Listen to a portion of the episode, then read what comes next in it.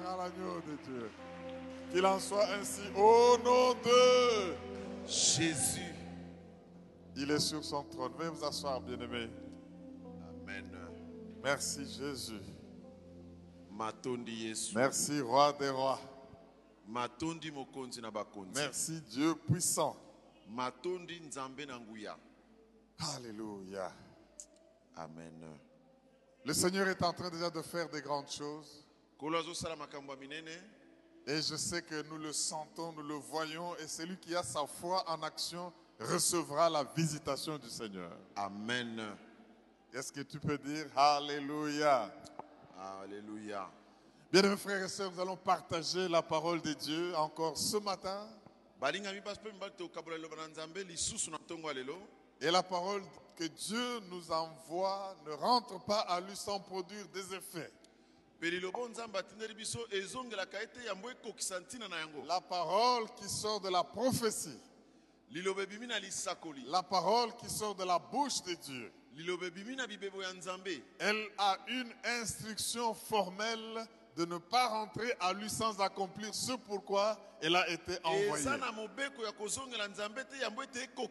Elle est une nourriture comme celle que nous avons mangée à la Sainte Seine ce matin, la parole. Et elle nous fait beaucoup de bien quand nous la consommons. La Bible dit que dans leur détresse, ils ont crié à l'Éternel. Et il leur envoya sa parole. Et sa parole les guérit. Et je sais que ce matin, la parole de Dieu va guérir quelqu'un. Je ne sais pas dans quel domaine tu as besoin de cette guérison, mais la parole de Dieu t'a envoyé. Alléluia. Amen. Le thème de ce mois est un thème très important. Le mois où nous avons célébré Pâques, la résurrection de Jésus. Pâques, c'est la fête où l'Éternel a confirmé l'impuissance des forces des ténèbres. Pâques, c'est la fête où nous montrons que tous les noms qui se peuvent nommer fléchissent devant le Seigneur. Et l'esprit de celui qui a ressuscité Jésus d'entre les morts est en train d'agir dans la vie de tous ceux qui croient. Et alors, pendant ce même mois, nous avons eu comme thème, je le rappelle pour ceux qui ne le savent pas, régner dans la vie par Jésus-Christ. Régner dans la vie par Jésus-Christ. Et nous avons compris, mes frères et sœurs, que nous tous qui sommes des croyants, nous devons, absolument, nous devons régner dans la vie. Et Dieu nous fait comprendre que nous ne régnons pas hors de Jésus-Christ. Parce que hors de Jésus-Christ, nous n'avons aucune puissance, nous n'avons aucune capacité. Et lui-même l'avait dit, sans moi, vous ne pouvez rien faire. Ça veut dire aussi en d'autres termes que sans moi, vous ne pouvez pas régner dans la vie. Mais avec moi, vous pouvez tout faire. Le dimanche dernier, nous avons eu comme sujet que pour régner dans la vie, il faut éviter les raccourcis. Ne cherche pas à emprunter les raccourcis. La vie que nous menons est une vie éternelle. Cette éternité commence ici-bas sur la terre en Jésus-Christ. Et elle continue jusque dans l'au-delà. C'est pour cela même que quand un enfant de Dieu meurt, il ne fait que être transféré d'un type de vie à un autre type de vie, mais il vit toujours. Et c'est pour cela que nous, enfants de Dieu, quand nous pleurons les nôtres qui meurent, nous ne pleurons pas comme des gens qui n'ont pas d'espérance. Parce que en fait, dans la chair, ça nous fait mal. Mais en esprit, quand nous comprenons ce qui arrive, il passe d'un niveau de vie à un niveau de vie meilleur. Et toutes les œuvres que ces personnes ont accomplies les suivent et ils sont malades. Alors, ça ne sert à rien d'emprunter de, de, les raccourcis. Comme si on allait vite terminer quelque chose et gagner vite quelque chose. Non. Mais les raccourcis raccourcissent notre bonheur dans ce monde. J'aimerais que nous puissions lire le verset que nous avons lu dans Romains chapitre cinq.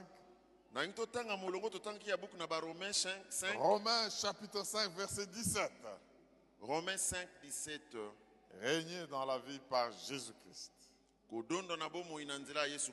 Romains cinq, dix-sept nous dit ceci. Si par l'offense d'un seul, la mort a régné par lui seul, à plus forte raison, ceux qui reçoivent l'abondance de la vie et du don de la justice régneront-ils dans la vie par Jésus-Christ lui seul. Amen. J'aimerais lire dans la version Parole vivante, Romains cinq, dix-sept. En effet, si par la faute d'un seul homme, la mort a pu accéder au pouvoir et exercer un règne incontesté sur une humanité réduite à l'esclavage, il est d'autant plus certain que ceux qui reçoivent les trésors immenses de la grâce et le don de l'acquittement participeront au règne de la vie par Jésus-Christ. Dès ici-bas, la puissance de la vie nouvelle dominera leur existence et jusque dans l'éternité, ils vivront en roi. Ça commence dans leur existence et jusque dans l'éternité, ils vivront en roi.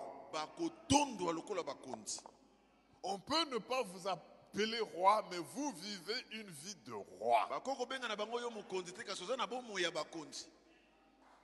Nous avons dit ceci, j'aimerais reprendre ces, ces affirmations importantes. Nous comprenons qu'il y a deux choses qui nous sont données, nous qui croyons en Jésus-Christ, qui nous permettent de régner dans la vie. La première chose, c'est l'abondance de la grâce de Dieu. La deuxième chose, le don de la justice. Nous vivons par la grâce, mais si on devait nous suivre à la limite sur tout le mot que nous faisons, nul ne pouvait tenir devant Dieu. Mais nous avons des dons immérités de la grâce de Dieu. Jésus croissait en grâce. Nous devons apprendre à croire dans la grâce parce que c'est par elle que nous régnons dans la vie. Alors, tous ceux qui reçoivent l'abondance de la grâce et tous ceux qui reçoivent le don de l'acquittement, c'est-à-dire vous êtes justifiés, vous recevez. Le diable ne peut plus vous accuser parce que Dieu lui dira il est acquitté. Ce que tu dis là est vrai qu'il l'a fait. Ce que tu dis là est vrai. Mais il a reçu un don de l'acquittement, un don de la justice. Quelqu'un qui est déjà acquitté, l'accusation ne tient plus devant cette personne. Et alors un homme comme ça, il ne peut que régner dans la vie. En Jésus-Christ. Mes frères et sœurs, nous avons aussi vu et affirmé il y a un processus divin au travers duquel il faut passer pour effectivement régner dans la vie. Il faut découvrir ce processus. Quand nous parlons de régner effectivement, pourquoi disons-nous cela? Parce que quand vous donnez votre vie à Jésus-Christ, vous occupez une position. Cette position, c'est la position de régner.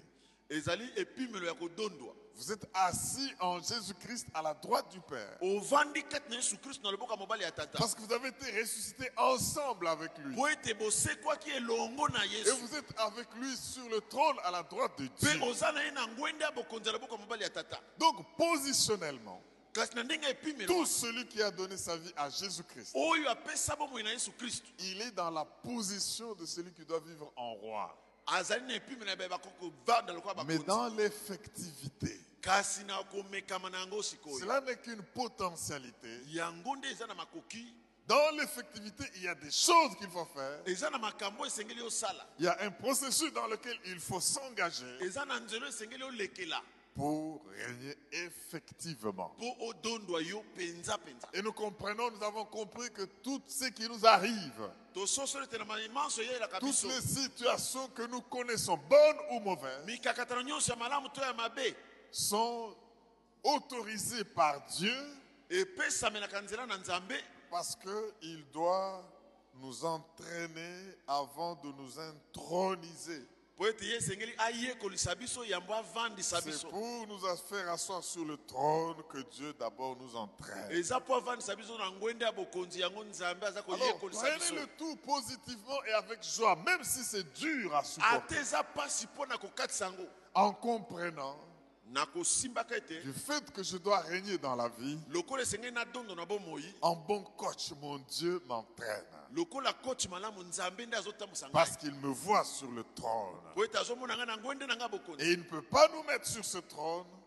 Il ne peut pas nous faire couronner si nous brûlons les étapes. Donc pour régner dans la vie, bien-aimée, ne cherchons pas à brûler les étapes. Ne cherchons pas à emprunter des raccourcis. Je suis en train de rappeler ces principes importants, mes frères et sœurs. Et nous avions pris deux personnes comme cas d'école que nous devons suivre, comment ils ont vécu et comment ils ont régné dans la vie, de sorte que nous comprenions que nous aussi nous devons passer comme eux dans ce processus et régner avec Christ. Nous avons vu Jésus-Christ notre modèle. Le Seigneur Jésus, la Bible dit, il doit d'abord vous donner le caractère dans la gestion du naturel. Jésus-Christ a commencé là-bas. David, dont Jésus est appelé fils de David, c'est à Bethléem que Dieu a envoyé le prophète Samuel pour le découvrir et le préparer à la royauté. Nous aussi, nous devons commencer là. Apprendre dans les choses naturelles. Est-ce que tu peux dire Alléluia? Alléluia. Je dis qu'il est passé de Bethléem. J'ai donné les quatre étapes. J'aimerais les rappeler rapidement. On va voir juste la deuxième étape rapidement avant de passer au message de ce jour. Il a commencé par Bethléem. Quand Dieu l'a choisi, David ne prêchait pas l'évangile. Quand Dieu l'a choisi, David ne, ne, ne, ne faisait pas des miracles. Quand Dieu a choisi et aimé Jésus-Christ, il n'avait encore fait aucun miracle. Mais il a dit, celui-ci est mon fils bien-aimé, en qui j'ai placé toute ma confiance. Il a appris à se soumettre Et Dieu l'a aimé et Dieu a pu lui placer, lui faire confiance. Mes frères et sœurs, j'affirme ceci que toutes les personnes qui ont eu du succès dans la vie, toutes les personnes qui ont réussi dans la vie, ce ne sont pas nécessairement des hommes en qui on a vu le Saint-Esprit faire des miracles. Mais c'est des hommes qui ont développé un caractère. Des hommes en qui Dieu a placé leur confiance. Savez, j'étais aux États-Unis, je suis allé visiter à Charlotte avec le pasteur Patrick Mandé. Le domaine de ce grand homme de Dieu.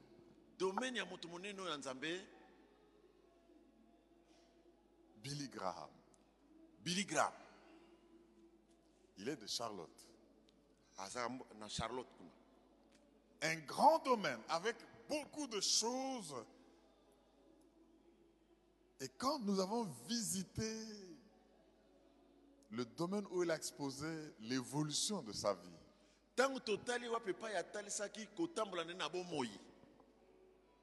cet homme, Motoyo, vous ne voyez nulle part où il a ouvert les yeux d'un aveugle ou fait un miracle particulier. Billy Graham. Billy Graham. Malgré les grandes conférences qu'il a faites, le seul grand miracle qu'il a fait, c'est appeler une grande moisson et amener des hommes à Christ. Vous n'allez voir nulle part. Et si on vous montre que Billy Graham, ici, il a guéri un lépreux, ou bien ici, il a fait marcher un boiteux. Aucun miracle, même des guérisons comme telles, on ne vous le montre pas. Mais il a prêché Jésus-Christ. Et de foules ont donné leur vie à Jésus-Christ. Et Billy Graham, dans des générations de présidents des États-Unis, il en a imposé les mains à plusieurs. Et beaucoup sont passés par ses mains, par ses conseils. Les miracles, comme ce que nous nous sommes habitués à appeler miracle là, il ne l'a pas fait. Mais un grand. Est-ce qu'on ne peut pas acclamer pour le Seigneur Jésus-Christ?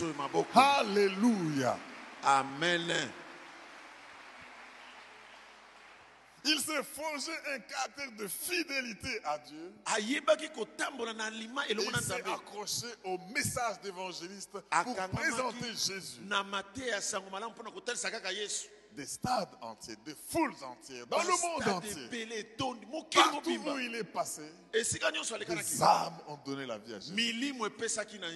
Alléluia. Amen. Mes frères et sœurs, pour régner dans la vie, comme pour David, comme pour Jésus-Christ, nous devons commencer à Bethléem.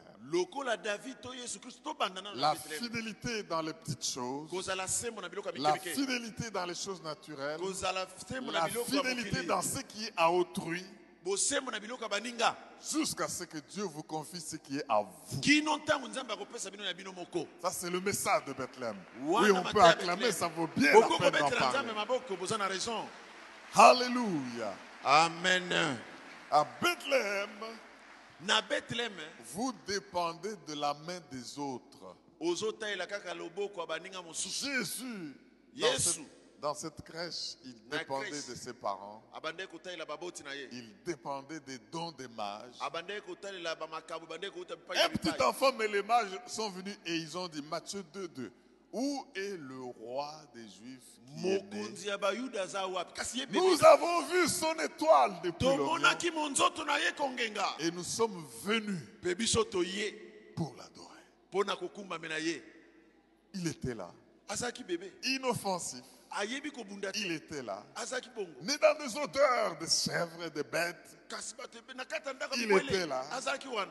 Mais, après avoir dépendu d'eux, il a évolué sur le chemin de son trône. Quelqu'un m'entend pour dire Alléluia. Alléluia. Et David aussi, je l'ai dit, a été tiré de Bethléem par Samuel. Il était fidèle à ses parents. Il travaillait là où il allait, là où on l'envoyait. Il gardait les bêtes en brousse quand on l'envoyait garder. Il devait amener les casse-croûtes à, à ses frères en guerre quand on l'envoyait. Il était fidèle dans les petites choses. Fidèle dans ce qui est à autrui. Fidèle dans ce qui est naturel. Avant d'accéder à ce qui est spirituel. Mon frère, ma soeur, Dieu veut d'abord être en mesure de faire, te faire confiance avant de te mettre sur ton trône à toi. Jusqu'au moment où David a quitté cette première station de la, de la production du caractère de Dieu, Bethléem, c'est ce que ça veut dire. Il est passé à Adulam. J'aimerais qu'on lise un texte. Deuxième station dans la production du caractère de celui qui doit régner. Il est appelé à régner à Sion sur Israël. Mais il ne commence pas à Sion. Il commence à Bethléem. Et il passe à Adulam. Lisons premier Samuel. premier Samuel. Chapitre vingt et un.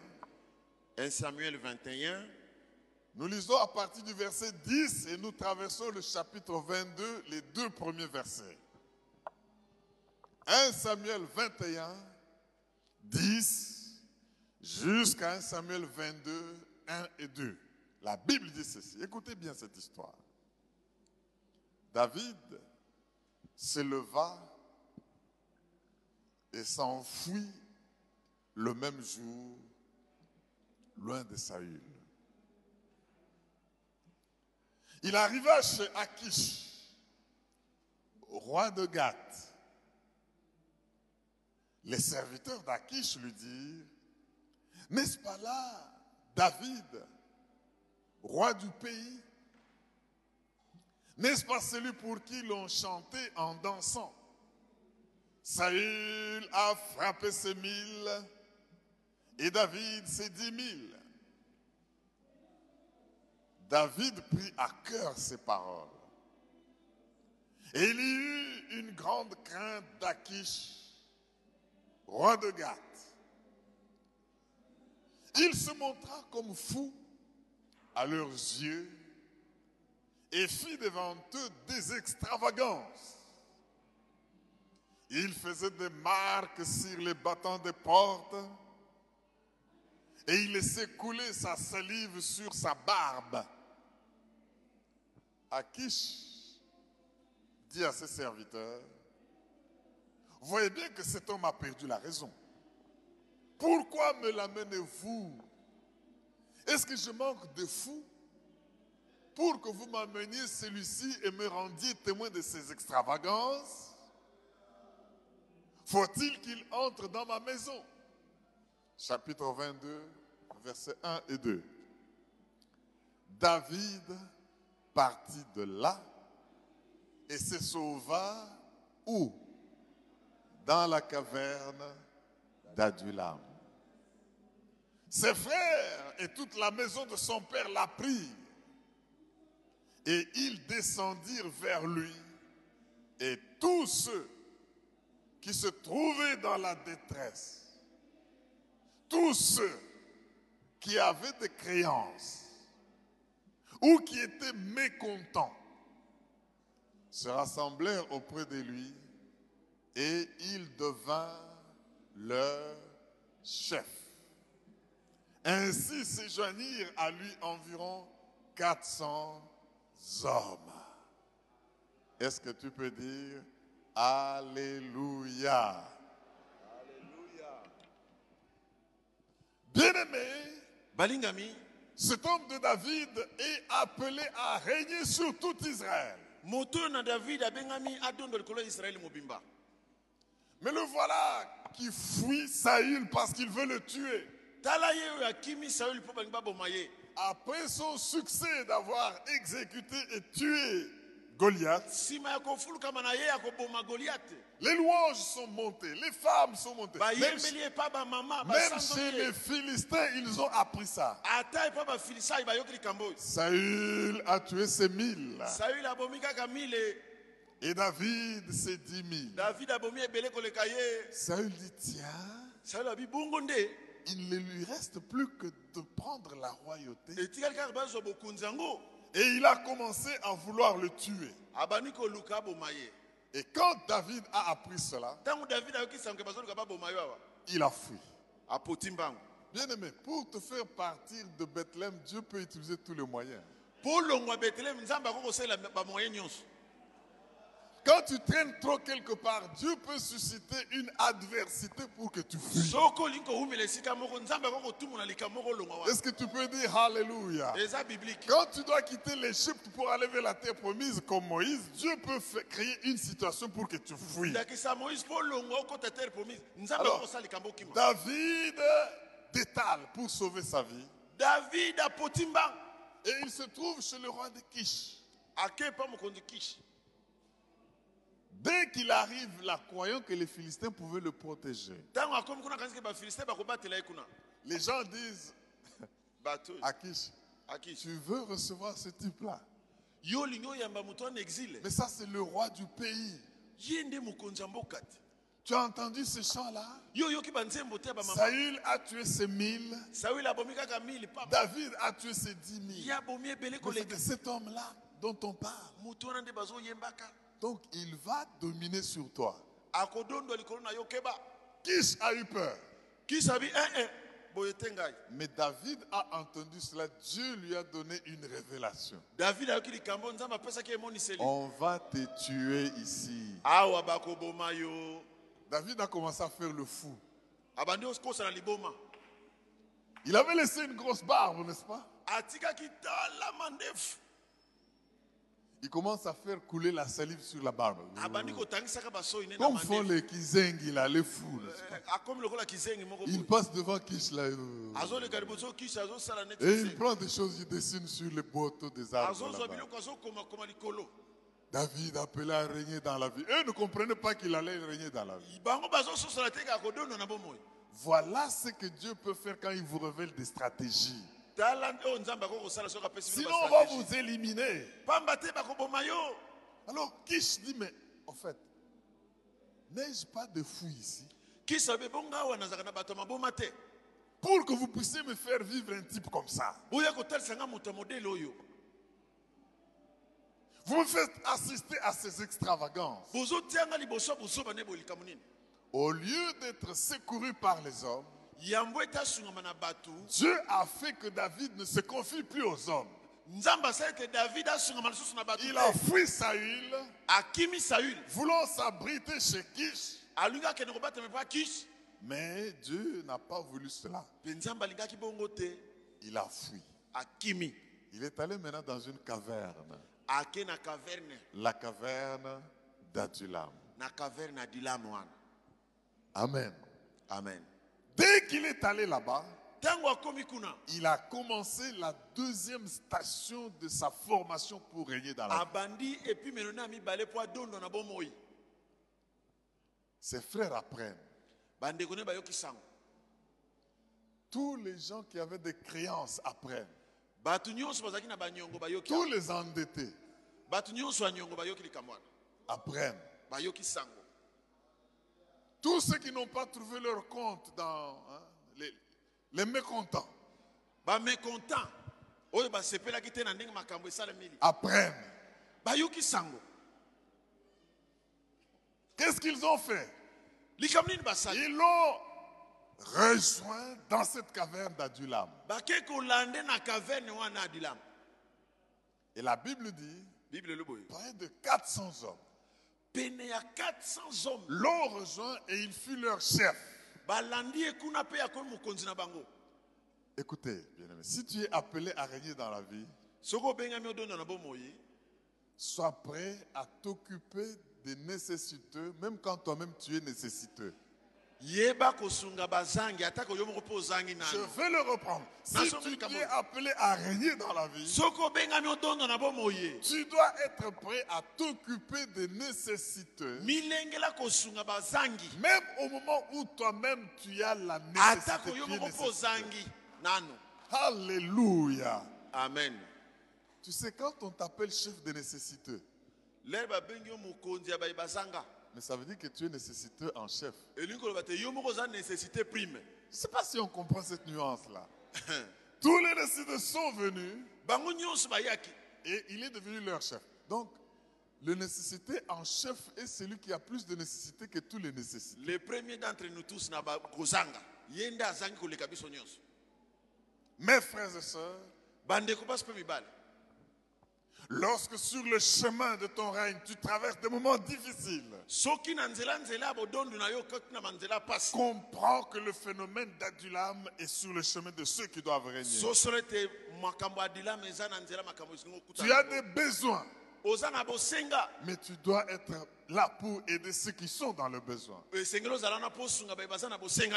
savez qu'il y a des gens que Dieu a envoyés en prison, pas parce qu'il les voulait en prison,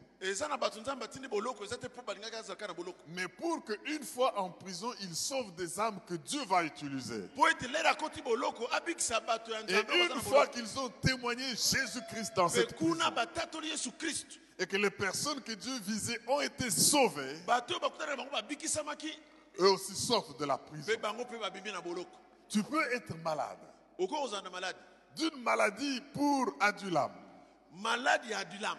Dieu t'envoie jusqu'à aller à l'hôpital, mais pas parce qu'il veut te garder à l'hôpital, mais de sorte que quand tu seras à l'hôpital, quand les besoins viendront, certains malades viendront, tu vas leur présenter Jésus-Christ et les guérir. Une fois que tu les as guéris, tu sais comment il va les utiliser. Et puis après, les médecins vont te dire, on a fait tous les examens, on ne trouve Oh, pas papa, eh bien, nous écrivons là, tu peux sortir et rentrer à la maison. Et tu rentres à la maison, tu te rends compte que tu n'étais pas malade. Non, mais tu étais malade parce que tu devais passer à du lave. Pour que dans ta nécessité, tu t'occupes des nécessités. Sois prêt, bien-aimé, à t'occuper des nécessiteux dans ta nécessité. Est-ce que quelqu'un m'entend pour dire Alléluia? Alléluia. Acclame le roi des rois. Acclame le Dieu tout-puissant. Alléluia. Alléluia. La fidélité à Dieu, même quand soi-même on est dans la nécessité. Mais il ne faut pas dire non, moi-même je suis en prison comme Joseph, et vous venez me, me poser vos problèmes pour que j'interprète vos songes. Si Joseph avait dit, je suis arrêté injustement, je suis en prison ici injustement, vous au moins vous avez fait ce que vous avez fait, on vous a arrêté, laissez-moi tranquille, ne me posez pas vos problèmes. Il n'allait pas régner dans la vie. Mais Joseph a compris. Mais Joseph, même nécessiteux, arrêté injustement, mais j'ai le don d'interpréter les songes. Il a interprété les songes. Et le moment venu, Dieu l'a fait sortir de la prison au trône. Si dans les besoins, tu t'occupes malgré tes besoins de ceux qui sont dans les besoins, tu te prépares et il va faire de grandes choses. Mes frères et sœurs, j'affirme ceci. Faites attention à une certaine catégorie de gens dans la vie. Dites amen, je vous ajoute quelque chose. Amen. Je dis ceci. Il y a une catégorie de gens dont il faut se méfier quand on doit régner dans la vie. Première catégorie.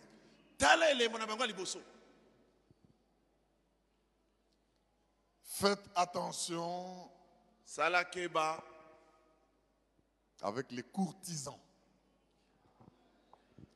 Les courtisans.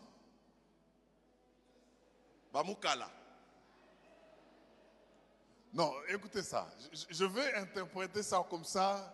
Il va avoir, parce que ça n'existe pas peut-être en Lingala. Oui. Vous savez, quand vous occupez une certaine position, il y a des gens qui viennent vous courtiser pour occuper des positions autour de vous. Hein, chers collègues, c'est comme ça, n'est-ce pas? C'est comme ça, chers collègues, président. Alléluia. Amen. Des flatteurs. Bah, flatter. Au lieu de flatteur en lingala, ils ont flatter, hein? Alléluia.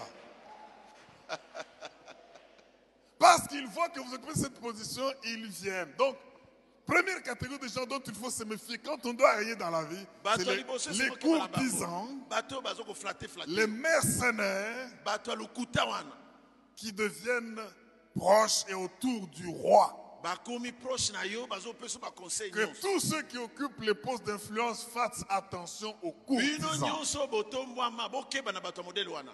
Deuxième catégorie. Les hommes qui sont charnels mais professionnels, talentueux. Ils sont charnels, mais ils ont des talents. Ils savent bien parler, ils savent bien manipuler certains instruments que vous connaissez pas. Ils ont beaucoup étudié, mais ils sont charnels. Vous savez qu'il y a même les professionnels de la parole de Dieu. Ils n'ont rien de spirituel. Mais ils ont fait de la Bible leur profession. Attention à ce genre de personnes. Troisième catégorie de gens avec qui, envers qui il faut faire attention quand vous voulez régner dans la vie. Les ex-ouans. Je dis, les ex ex-ouans. Je ne parle pas de quand quelqu'un dit oh mon ex est venu. Non, je parle ici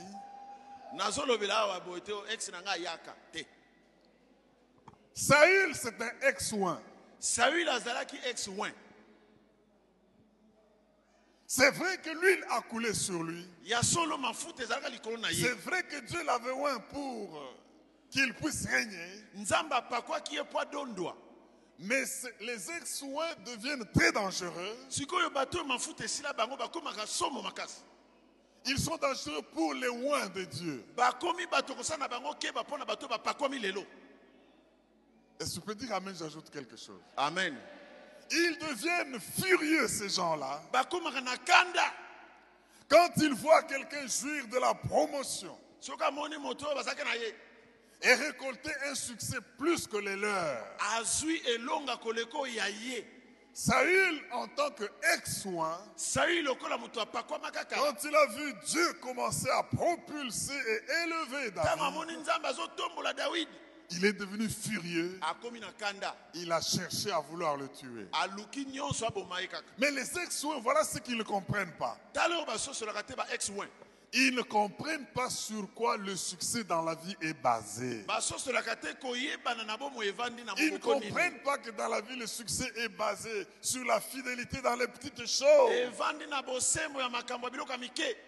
La fidélité dans ce qui est à autrui avant que Dieu vous donne le Le succès est basé sur le fait que vous vous appuyez sur Dieu et sur Dieu seul pour vous secourir. Les gens là qui sont toujours dans le passé, est-ce que toi tu étais là quand nous on faisait ça? Quand nous on prenait les avions, toi tu étais là. Et toi tu pouvais monter dans, prendre un vélo. Quand nous on était non. Bien aimé, attention aux gens qui vivent dans le passé.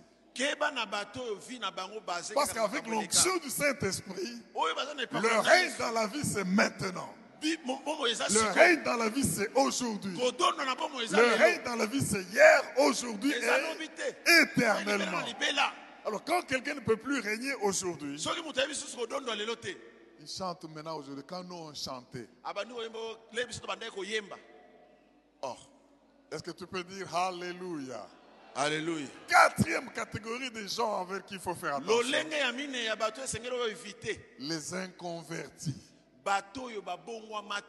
Tu dois régner dans la vie malgré les bonnes théories que quelqu'un peut vous apporter comme conseil, comme Mais s'il n'est pas converti à Jésus-Christ,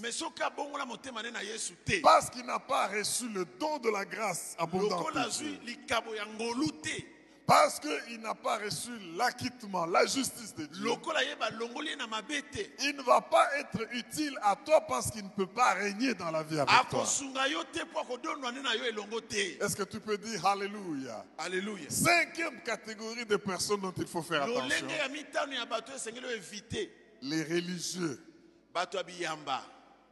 Les légalistes. Les gens conservateurs et traditionnels.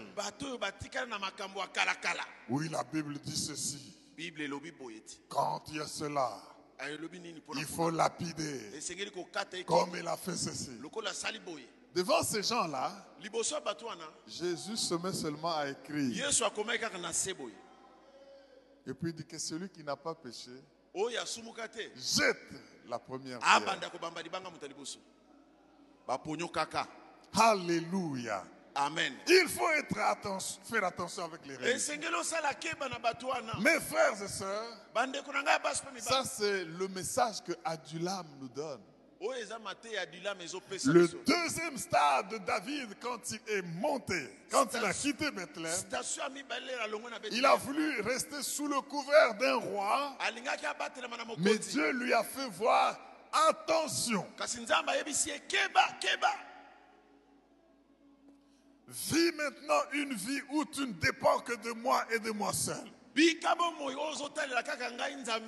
Quand tu dois régner dans la vie, bien-aimée, quand le Seigneur verra que tu es en train de t'accrocher à la couverture des hommes, il créera des conditions pour t'indisposer, pour qu'il voit que tu t'accroches à Jésus et à Jésus seul. Tu te défais du soutien des hommes, surtout que la Bible dit malheur à l'homme qui place sa confiance dans l'homme. Écoutez ce que le psaume quarante, verset quatre dit. Psaume quarante, Psaume chapitre quarante, verset quatre. Dans d'autres versions, c'est le verset cinq. La Bible dit ceci. Heureux l'homme qui place en l'Éternel sa confiance. Amen. Et qui ne se tourne pas vers les hautains et les menteurs. Cet homme-là est heureux. Tu veux régner dans la vie? Commence bien à Bethléem. Mais tu dois quitter Bethléem pour passer à Adulam. Tu seras dans la nécessité. Et tu verras les nécessiteux venir vers toi. Et tu devras en prendre soin, devenir leur chef. Le jour où tu voudras t'accrocher à l'appui des hommes pendant que tu es en train de fuir, Dieu te trouvera misérable parce que malheur à l'homme qui s'appuie sur l'homme. Est-ce que tu peux dire Alléluia? Alléluia. J'aimerais, avant de terminer, donner sept choses qui sont vraiment importantes aux yeux de Dieu pour celui qui doit régner dans la vie. Sept choses. J'avais fait un sommaire la fois dernière pour dire deuxième étape Adulam, troisième étape étape Hébron. Hébron, où tu fais alliance avec les hommes. Tu règnes sur une partie, même pas sur la totalité. Quatrième étape, Sion, où finalement David a pu régner sur tout Israël. Toutes ces étapes de formation de caractère de la vie de celui qui doit régner, Dieu veut que nous puissions y passer. Quelles sont les sept choses qui sont vraiment importantes aux yeux de Dieu pour celui qui doit régner dans la vie? Nous l'avons entendu tout ce mois.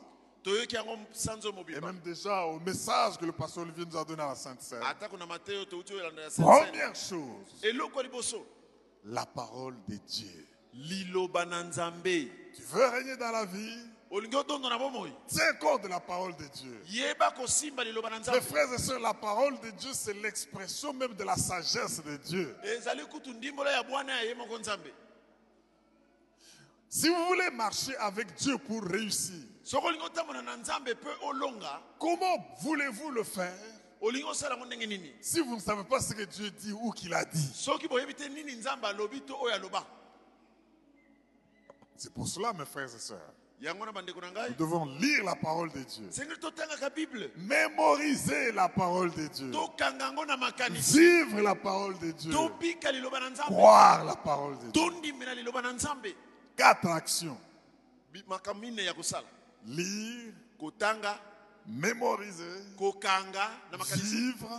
vivre et croire dans la parole de Dieu.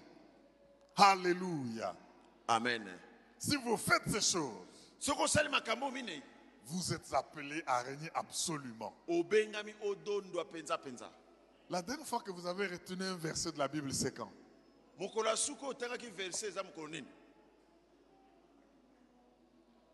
Même, même un petit verset. Jean trois seize, nous connaissons, n'est-ce pas? Même à Jean trois seize, il y a des moments où vous n'aurez plus comment lire la parole de Dieu, mais l'esprit doit puiser dans ce qui est dans votre esprit. Je me sens mal aimé. Mais l'esprit va puiser Jean trois seize. Car Dieu a tant aimé le monde, il a donné son Fils unique, afin que quiconque croit en lui ne périsse pas, mais qu'il ait la vie éternelle. La parole de Dieu est vivante et efficace, tranchante, plus qu'une épée à deux tranchants, pénétrant jusqu'à séparer jointure et moelle et toute créature. Rien n'est caché devant celui à qui nous devons rendre compte. Amen. La parole de Dieu. Et on ne peut pas acclamer la parole de Dieu. Alléluia. Alléluia. Tu veux régner dans la vie, lis la parole de Dieu, retiens la parole de Dieu, vis la parole de Dieu et crois dans la parole de Dieu. Et c'est pour cela que Osée quatre six nous dit: mon peuple est détruit parce qu'il lui manque la connaissance. Et puisque tu as rejeté la connaissance, je te rejetterai et je, tu seras dépouillé de mon sacerdoce. Puisque tu as oublié la loi de ton Dieu, j'oublierai aussi tes enfants. La parole de Dieu, le secret pour ceux qui doivent régner dans la vie. Est-ce que quelqu'un m'entend pour dire Alléluia? Alléluia. Deuxième chose importante aux yeux de Dieu: le service de Dieu au travers des autres. Il faut apprendre à traiter tous ceux qui sont autour de vous comme vous vouliez, comme vous, vous auriez voulu qu'on vous traite vous-même.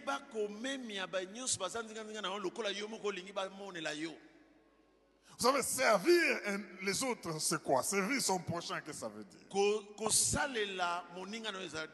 Signifie élever les autres personnes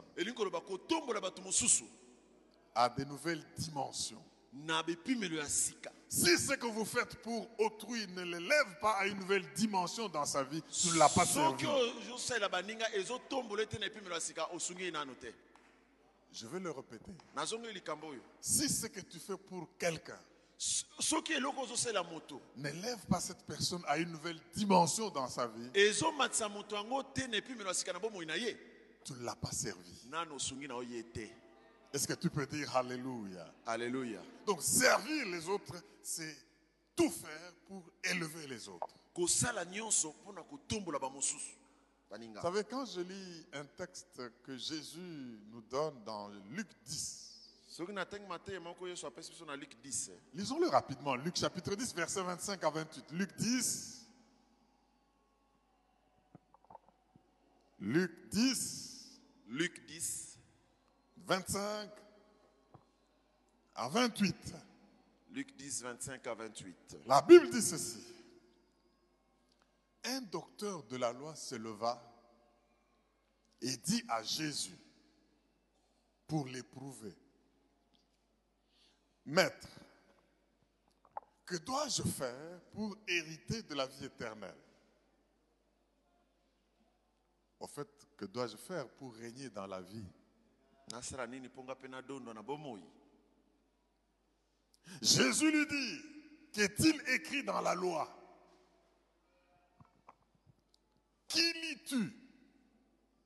Il répondit, tu aimeras le Seigneur ton Dieu de tout ton cœur, de toute ton âme, de toute ta force et de toute ta pensée, et ton prochain comme toi-même. Verset vingt-huit. Tu as bien répondu, lui dit Jésus, fais cela et tu vivras.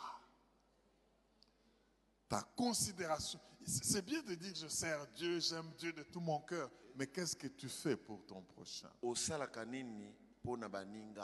régner dans la vie, le nécessiteux est devenu chef des nécessiteux. Celui qui était dans les besoins s'est occupé de ceux qui étaient dans le besoin. Troisième chose, si tu veux régner dans la vie qui est importante aux yeux de Dieu, l'obéissance. On l'a enseigné encore ce matin, l'obéissance. J'affirme ceci, bien-aimé. Ne t'attends pas à voir Dieu respecter tes prières si toi tu as ignoré ses instructions. Là, je savais que vous n'allez pas dire amen. Je vais le reprendre. Ne t'attends pas à voir Dieu respecter tes prières quand toi tu as ignoré ses instructions. L'obéissance, c'est ce qu'on a dit à Saül. L'obéissance vaut mieux que le sacrifice. Ne règne dans la vie que ceux qui sont obéissants à la parole. Quatrième chose, le protocole. Dis avec moi le protocole. Le protocole. Là, les gens désobéissants au, au protocole sont en train maintenant de se dire quoi?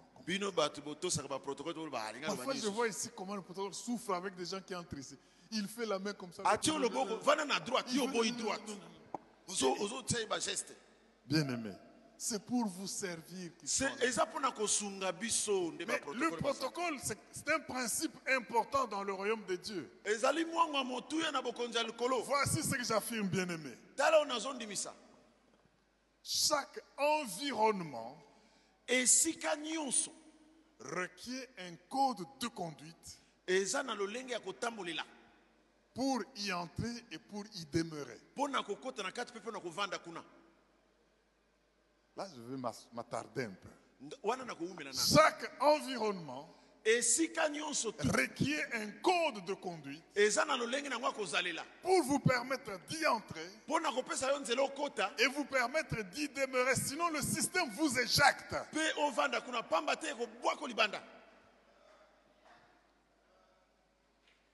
Pour rouler dans ce pays, on roule à gauche ou à droite.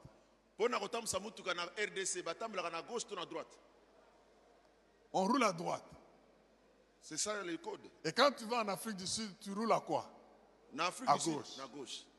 Si tu n'observes pas ce code de conduite, à la minute qui vient, on t'arrête. On peut même t'arracher le permis de conduire. Alléluia. Pourquoi? Parce que chaque milieu a un code de conduite. Si tu veux y entrer et y demeurer, il faut observer ce code de conduite.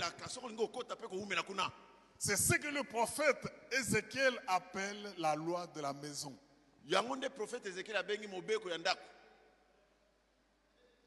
Comment veux-tu entrer ici à l'église à Lugos Rema sans observer le protocole des procédures de Logos. Comment sauras-tu où se trouve le secrétariat? Comment sauras-tu où se trouve le bureau du, prof, du, du, du pasteur tel ou tel? Comment sauras-tu quand est-ce que le pasteur reçoit et quand est-ce qu'il reçoit? Il y a des procédures et du personnel qui peut vous aider à observer ces procédures. Si tu dois entrer dans le système et demeurer dans le système. Vous savez ce que le protocole fait? Le protocole et les procédures vous montrent les choses selon leur importance et leur différence. Même pour vous guérir de Covid dix-neuf, il y a un protocole. Même Covid dix-neuf, protocole est allé. Il y a de ces médicaments. Oh, les gens ont fait du bruit. Nous avons trouvé les, les, les médicaments contre le Covid. On a trouvé les plantes et tout ça. Le docteur Mouyembe dit, nous devons d'abord être à mesure d'établir le protocole. L'O M S dit, on n'accepte pas toutes ces découvertes-là tant qu'on n'a pas établi le protocole. Je ne sais pas si je... Écoutez ce que Ézéchiel dit. Lisons Ézéchiel chapitre quarante-trois verset douze. Ézéchiel quarante-trois, douze. Le but du protocole, je l'ai dit, et le but des procédures, c'est de vous montrer l'importance et de vous faire identifier les différences. Quand on enterrait le maréchal Idriss Déby Itno, vous avez vu qu'il était assis à côté du, du, du, du président Macron. C'était qui? Hein? Pour ceux qui ont vu, il y en a qui, qui n'aiment que les séries, qui ne regardent pas les informations. Mais pour ceux qui ont vu là, qui était assis à côté du président Macron? Et, et, ils n'ont pas suivi les informations. Mais pourquoi vous dites en hésitant? Hein? On respecte. Il y a des gens qui ont créé des problèmes avec des incidents protocolaires. Une certaine personnalité peut quitter une réunion du fait que vous ne l'avez pas accueilli en respectant les dispositions protocolaires. Mais moi j'ai vu béton, non pardon. Ah, je dis ceci. J'ai vu le président Fachi Papa Lobi Boye à côté du euh. président Macron et allant ensemble avec leur gerbe. Celui-ci parce qu'il est le président de l'Union africaine, africaine et l'autre représentant tout un continent et il est venu à ce... On ne pouvait pas les placer béton là-bas et puis Macron. Non. Si vous faites ça, ils appellent leur service et ils rentrent. Même en les citant. Dis à ton voisin, quand on va... On dit quoi pour le gouvernement? Quand on va le faire quoi? Investiture. Quand on va les investir là, observez comment ils seront assis. Vous ne verrez pas le Premier ministre assis derrière le ministre. Premier ministre a gouverné Soukate. Préséance. Premier ministre a gouverné, vice-premier à l'année. Mais comment voulez-vous venir dans la maison de Dieu pour chercher à obtenir les faveurs et les grâces de Dieu en croyant que là on s'assied et on fait n'importe quoi? Écoutez Ézéchiel quarante-trois verset douze. Acclame pour le protocole dans la maison de Dieu. Alléluia. Alléluia. Lisez tout ce qui est précédent. Le verset douze nous dit ceci d'Ézéchiel quarante-trois. Tel est la loi de la maison. Chaque maison a sa loi, son protocole. Ne viens pas chez moi avec de la cigarette, tu ne vas pas entrer.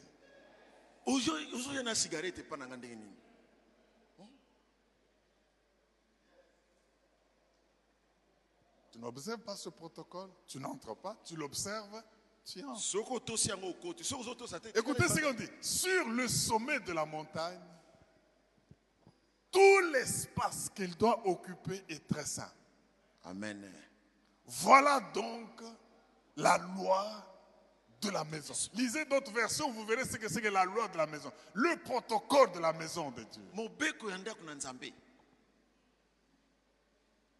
Tu manges de chingom là-bas, tu jettes à côté. Tu es en promenade, tu es fatigué, il fait très chaud là-bas. Oh, je vais entrer dans la maison. Non. Il y a des endroits saints, respectons-les. Si nous voulons recevoir la faveur de Dieu. Vous savez, un jour, on était en Israël, nous visitions la chapelle de la Nativité. Bon, comme il y avait beaucoup de foule, les gens sont en train de voir, vous passez même là où l'étoile était tombée, là pour adorer. Notre équipe était en train d'attendre et moi je suis allé m'asseoir dans ce temple-là. Et puis j'ai pris ma jambe, j'ai mis sur l'autre. Oh, on attendait. J'ai vu seulement un gardien du temple venir. Il me touche sur l'épaule. On ne s'assied pas comme ça dans la maison. Il n'y avait pas un culte, il n'y avait pas un service, mais c'est parce que c'est le lieu saint, selon la loi de cette maison-là, on ne s'assied pas comme est-ce que tu peux dire Alléluia? Alléluia. Dis à ton voisin, Dieu tient au protocole. Dieu tient au protocole. Il y a des lois et des procédures Il y a des droits que des nous procédures. devons observer pour entrer dans un système. Amen. Et pour rester dans le système. Amen. C'est pour cela que quand Joseph quittait la prison, il avait la barbe. La Bible dit, il s'est rasé. On ne va pas voir un roi avec des barbes comme un foulard. Il faut vous raser. Tu vas là en décolleté pour entrer et voir. Non, on va te dire, non, ici, on vient en cravate. Sinon tu n'es pas habillé. Il y a un temps, j'ai vu au Parlement là-bas. Il y a un député qui était venu sans être en cravate. Il veut demander la parole. On lui a interdit. Tu ne montes pas ici sans être en cravate. Oh, cravate, non. Ils ont ça le protocole. Acclame le roi des rois. Alléluia. Acclame le Dieu vivant. Au nom de Jésus, même dans la maison de Dieu, il y a des choses qu'il ne faut pas faire. Il y a des choses qu'il faut faire. Si vous voulez voir la main de Dieu sur vous. Cinquième chose, oh, j'avance, j'en ai parlé de ça. L'amour, l'amour. Bolingo, bolingo. Les choses importantes aux yeux de Dieu pour eux dans la vie, c'est l'amour. Mes frères et sœurs, la plus grande force et la plus grande puissance qui existe dans ce monde, c'est l'amour. L'amour brise les barrières. L'amour fait tomber les chaînes. L'amour ouvre les portes. Aimer quelqu'un, c'est faire quoi? Aimer quelqu'un, c'est mettre sur cette personne un plus-value. Je ne peux pas dire que j'aime cette tablette et puis je la jette par terre, je la jette dans l'eau. Je lui accorde l'importance à cause, je l'aime à cause de la valeur que je place sur lui. Je ne t'aime pas parce que tu es parfait. Je n'aime pas ma femme parce qu'elle est parfaite. Non, non, pas. Mais je l'aime parce que je lui accorde de la valeur. Et là, l'amour est une décision. Elle peut me faire n'importe quoi, quelque chose même qui ne me plaît pas, mais parce que j'ai décidé de l'aimer, malgré et contre tout, j'exécute ma décision. Je l'aime. Tu peux venir me raconter des histoires, pour ou contre elle, mais ne t'attends pas à me voir me détourner d'elle ou de ne pas l'aimer.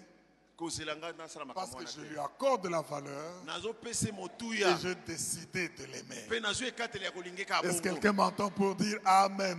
Amen. Est-ce que vous avez vu l'amour dans le sens d'une décision qu'on a prise? Nous sommes pécheurs et Dieu nous a, a décidé seulement de nous aimer. Il a donné son fils avant même que nous nous soyons repentis. Mes frères dans le Seigneur, tu verras que quand tu aimes, l'amour brise les barricades. Vous savez, un Corinthiens treize treize dit quelque chose de très important. un Corinthiens treize treize, maintenant donc ces trois choses demeurent. Maintenant donc ces trois choses demeurent. La foi, l'espérance, l'amour, la charité. Mais la plus grande de ces choses, c'est la charité. Bien-aimé, la charité est plus grande que la foi. La charité est plus grande que l'espérance. L'amour est plus grand. Tu dis je suis un homme de foi, mais il y a plus grand que la foi. L'amour. Tu veux régner dans la vie, ajoute du plus-value aux gens que tu sers. Comment veux-tu dire que tu sers quelqu'un que tu méprises? Sixième chose.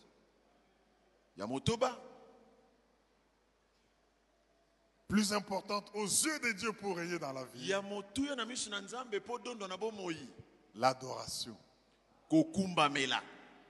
Tu verras que tous ceux qui ont régné dans la vie avec Christ, ce sont des adorateurs.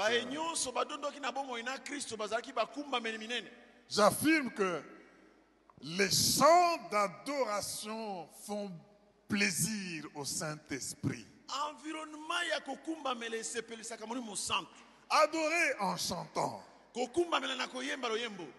Bâtissez votre journée en commençant par chanter en esprit. Chantez la parole de Dieu à haute voix. Alléluia. Amen. Et quand vous chantez la parole de Dieu, elle vous nettoie.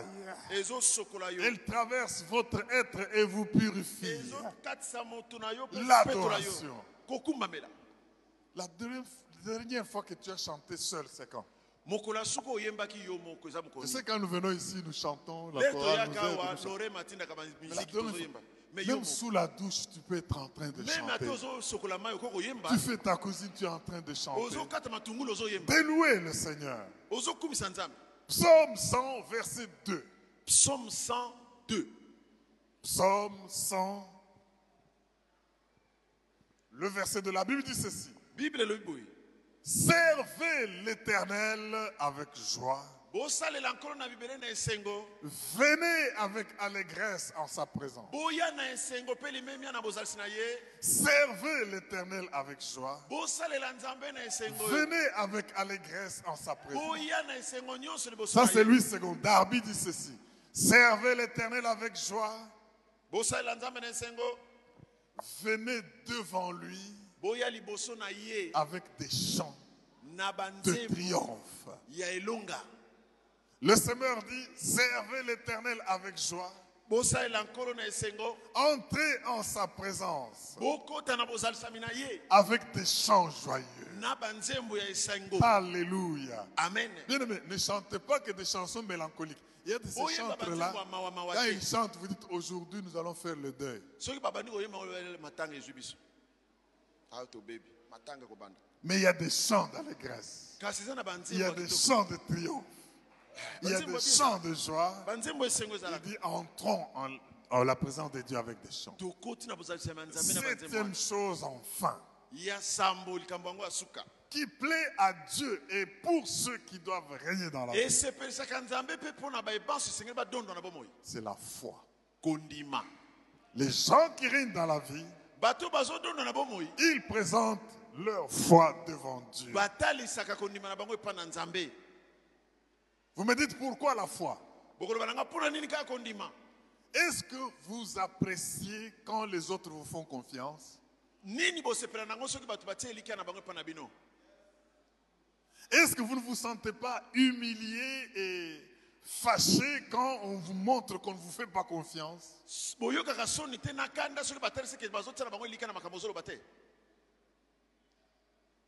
Quand vous n'avez pas la foi, vous montrez à Dieu qu'on ne vous fait pas confiance. Et comment voulez-vous que Dieu soit content devant quelqu'un qui lui montre qu'il ne lui fait pas confiance? Non, quand je sens que vous ne me faites pas confiance, je me sens, ça m'énerve, ça me, me rend humilié.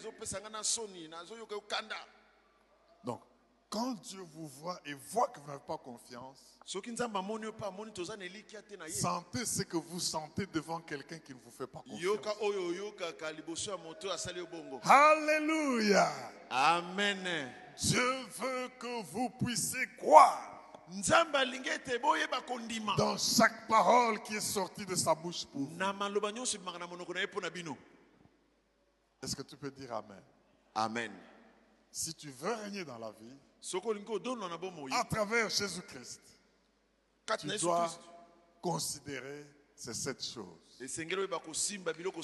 Considère sa parole, serre les autres, sois obéissant, observe la loi de la maison, aime, adore, et, et la foi en Dieu. Est-ce qu'on peut se tenir debout et acclamer très fort le roi des rois? Est-ce qu'on peut se tenir debout et acclamer le roi des rois? Alléluia.